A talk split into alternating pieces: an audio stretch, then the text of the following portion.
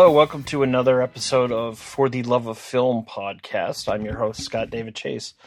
This week I saw not one, but two films. I saw two films starring WWE wrestlers, uh, a sentence I never thought I would say out loud. Um, one being with John Cena, one being with uh, Dwayne Johnson. Um, so the movies I saw this week were Rampage, Beirut, and Blockers. Um, not a not a particularly strong week for films. Um, or uh, none of these were ones I was particularly looking forward to. Um, uh, yeah, it just kind of uh, I, we're in that weird period where we're out of the you know the the first quarter kind of dumping ground, which you know I talked about that before. It, it's in the past that's been where the studios dump their projects that uh, um, didn't quite work or they gave up on or whatnot. But it's kind of changing because I've seen I saw quite a few excellent films in the first quarter of this year. Uh, so far, the second quarter, and granted, I'm only a, a couple weeks into it, but the second quarter hasn't yielded a whole lot of amazing stuff. A Quiet Place excluded, of course. I reviewed that in the last episode, and I enjoyed that quite a bit. But um, so I just got out of Rampage, uh, maybe a half an hour ago. Um, Rampage is loosely, and I emphasize loosely, based on the 1980s arcade game Rampage, which was one of my favorite games to dump quarters into uh, when I was a kid in the arcade. Uh, for those of you not familiar, you could pick one of three characters George, Ralph, or Lizzie. Uh, and uh, you would demolish a city, smash buildings apart, destroy helicopters, destroy tanks, eat people. Uh, George is a giant gorilla. Ralph is a werewolf, and Lizzie was a giant lizard type of thing. So that's pretty much the only thing from the game that is sort of incorporated into this movie.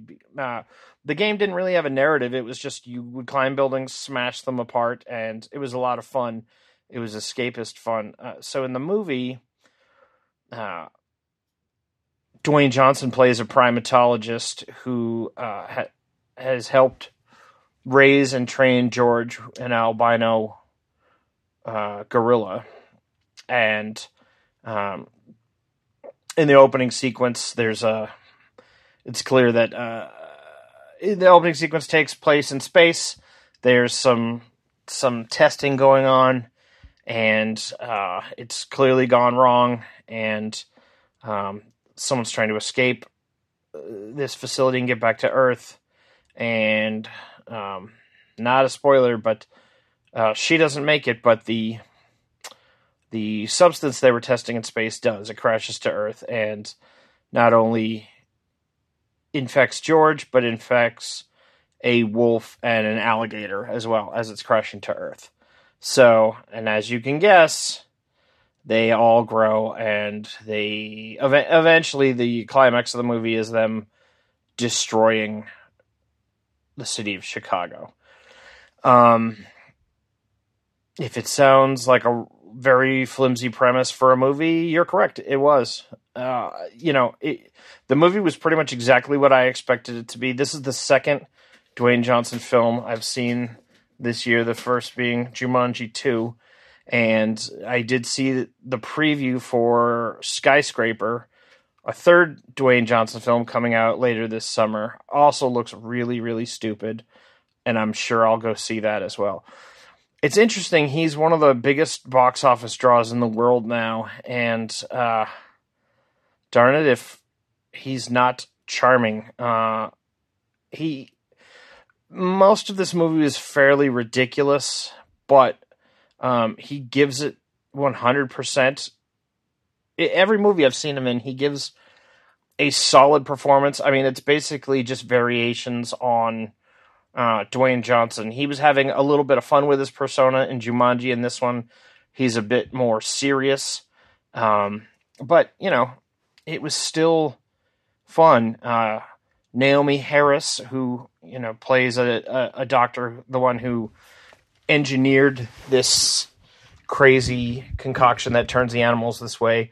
Um, it also gave an excellent performance. She's an actress who's really solid in everything that she's in. Um, you know, she first came to my attention in the film 28 Days Later, and she was also been in a couple of the Pirates of the Caribbean movies. Um, really solid actress, but she gives a very grounded performance, even though they're in a completely ridiculous monster movie. Uh, and the third uh, actor that really kind of stood out, uh, Jeffrey Dean Morgan, um, who you know played the comedian in the Watchmen film and plays Negan on The Walking Dead. Um, gave you know he's kind of menacing in everything he's in. Um, he he plays a variation on that, although he's not quite the uh, you know the menace that you might suspect he is at the beginning of the film. Uh, Malin Akerman, who was also in Watchmen, plays one of the antagonists in this. Uh, I was never a big fan of her as an actress. Um, she's kind of plays stuff one note and is very similar in this. And uh, Jake Lacy plays her brother. Um, he's uh, uh, was on The Office and you know has been in the American version of The Office. Sorry. Um, uh, he, he, again a, another guy who's not uh, who's not great in this movie. Um, just kind of he, he's an actor of not much note, but I've seen him in a bunch of stuff. Apparently, he was on the HBO show Girls. Um, he's been in a bunch of random stuff. He's in the upcoming Johnny English Strikes, Strikes Again. Um, you know, it, it, there's lots of explosions. There's lots of buildings being smashed. A few people get eaten by giant animals. Um, the the positive things I could say about it, I, I really enjoyed the scenes with Dwayne Johnson and George, particularly early on. Um, it gave a little bit of depth and believability to it. I will also say, being a huge uh, critic of computer generated imagery, they did a fantastic job with George and the other gorillas that are in the beginning of the film. They look very realistic. Um, most computer generated animals have have a sense of you know not like they're not believable looking. And they uh you know they looked very they looked very realistic in this. Um i'd say it was sort of on par with the apes in the planet the new planet of the apes movies. Um the same cannot be said for ralph and lizzie the the flying wolf and then the than the uh, I hesitate to say alligator because so when George starts growing, he looks exactly the same. He's just bigger, whereas the wolf becomes a cartoonish wolf that has wings like like his, he has webbing between his his front and back legs so he can kind of glide and uh, ends up having these these spikes along his spine that he can shoot out at people. Um, it doesn't. There's no explanation as to how the wolf is modified, and then the alligator, its body becomes shorter. It grows a lot of spikes all over its body. Uh, it has like a bald spike tail and doesn't move anything like an alligator. It also ends up having these weird gills, like and like this flappy thing that puffs out it, it basically becomes a different animal, and you know there's really no explanation for that. Again, going into Rampage, a movie based on a 1980s video game. I probably shouldn't be that critical of it. It was pretty much exactly what I expected it to be. Um, it's kind of a the the quintessential summer movie, even though it's only April. Um, the only thing I can think of is that the movie studios knew that this was not going to fare well against some of the bigger tentpole uh, summer films, so they released it early. Um, you know, it's pretty it's pretty mindless. It's sort of fun. It's not a lot of fun, but it's sort of fun. I would get a, give it a five out of ten.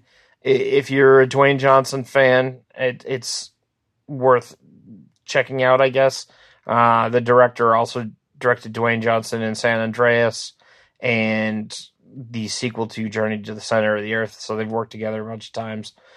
But yeah, it was just kind of a a big dumb action movie. So the next movie I saw was uh, Beirut, which is a kind of a like an espionage movie. It's a period piece, somewhat. Uh, the first ten to fifteen minutes of the film take place in the early 1970s, and the rest of the film takes place in the 1980s. And uh, Jon Hamm uh, plays an American working for a government agency um, in in Lebanon in Beirut, and um, you know some event, events transpire. He's a broken man, and then when we cut to the '80s, he's an alcoholic. He's a he's a mediator for um, uh, union disputes, so on and so forth, and uh, he's he's brought back into Beirut to mediate a, a trade. An American has been kidnapped. An American government official has been kidnapped, and he and the kidnappers requested him specifically, so on and so forth. Um, it it was a fairly entertaining movie. Um, uh, Rosamund Pike, who you know, I saw her earlier in the year in Hostiles, and I, I, I appreciated her performance in that. It suited her well, but she's you know has a very steely kind of reserve to her in almost everything that she's in, or everything that I've seen her in, and she has that in this as well, and it, it works to some degree. But I'm still not. She's still not an actress that I like. Uh, you know, she's the other. She was the other big, big name in this. Um, you know, Jon Hamm, I've seen in a few things. Uh, he was excellent in Baby Driver, um, you know, but not a lead role. This is I, I believe this is the first lead role I've seen him in in a film. I, you know, I know he was the lead in uh, Mad Men, but I never watched a single episode of Mad Men. He's a guy that whenever he pops up and stuff, I always enjoy him. But um, there's something about him that I just don't feel.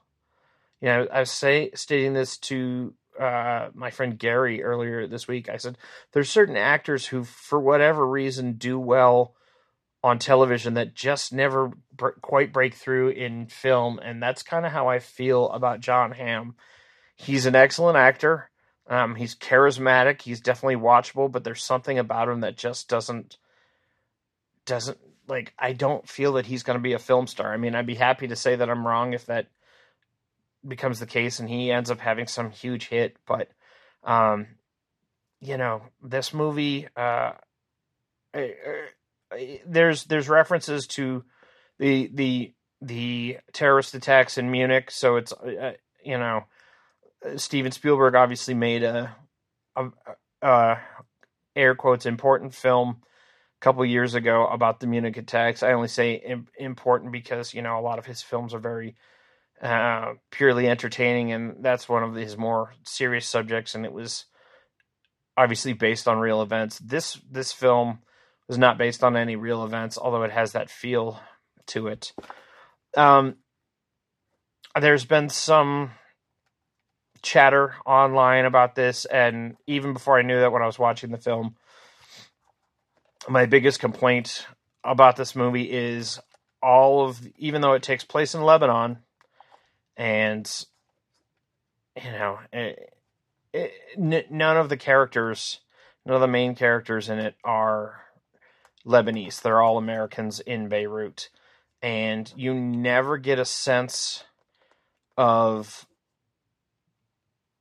you know uh, any any Lebanese characters in this.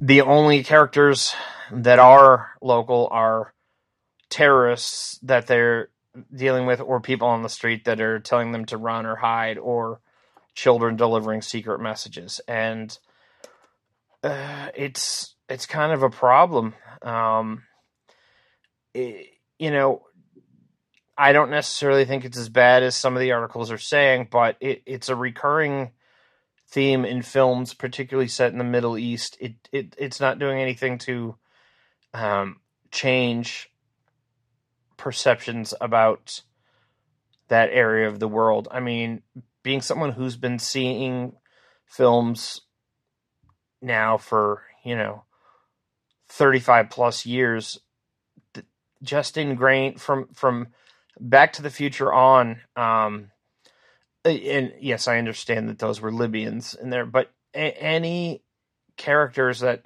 I- I've ever really seen in films, um, from from the Middle East are depicted as terrorists or savages, and um, so you know, I re- I realized a few years ago that's that informed my um, prejudiced thoughts towards that part of the world, and I really don't know a whole lot about that part of the world. Obviously, um, I've tried to be very cognizant of that and realize that that is not an actual well-rounded depiction of people and um, but it, it, it's something that Hollywood has perpetuated and it continues with this film. So I try not to be preachy on this podcast, but that is my takeaway that it it it, it did nothing to dispel that. It didn't give me a sense that um, it was trying to do anything other than use Beirut as a backdrop for you know, lots of violence and, you know, a story that the only three dimensional characters in it are all Americans. So there's that. Um, you know, like I said, I was entertained enough. It was captivating enough, but it wasn't wasn't an amazing film. I I would give Beirut a six out of ten. Um, certainly violent. Um, certainly tense in places. Um, so if you like spy movies, if you like, you know, reality based sort of intrigue, crime, hostage movies, uh, this might interest you. Um, but it's definitely not something that I would highly recommend. Not a not a not a badly made film, but nothing exceptional about it. Um, yeah, and then the last film that I saw was Blockers.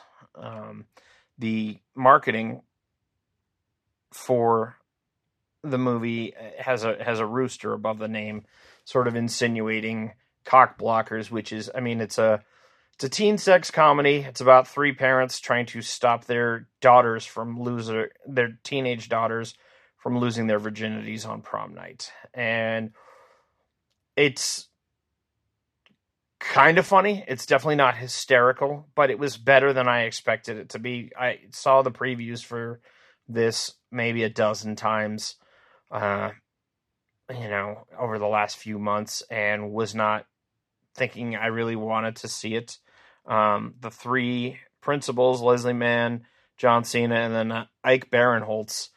None of them are people that I would go out of my way to see a film starring them. Um, they're they, you know, they're usually third or fourth billing in a film, um, but they oddly enough had had fairly strong chemistry. I, I was particularly impressed with John Cena, I don't think I had ever seen him in anything else.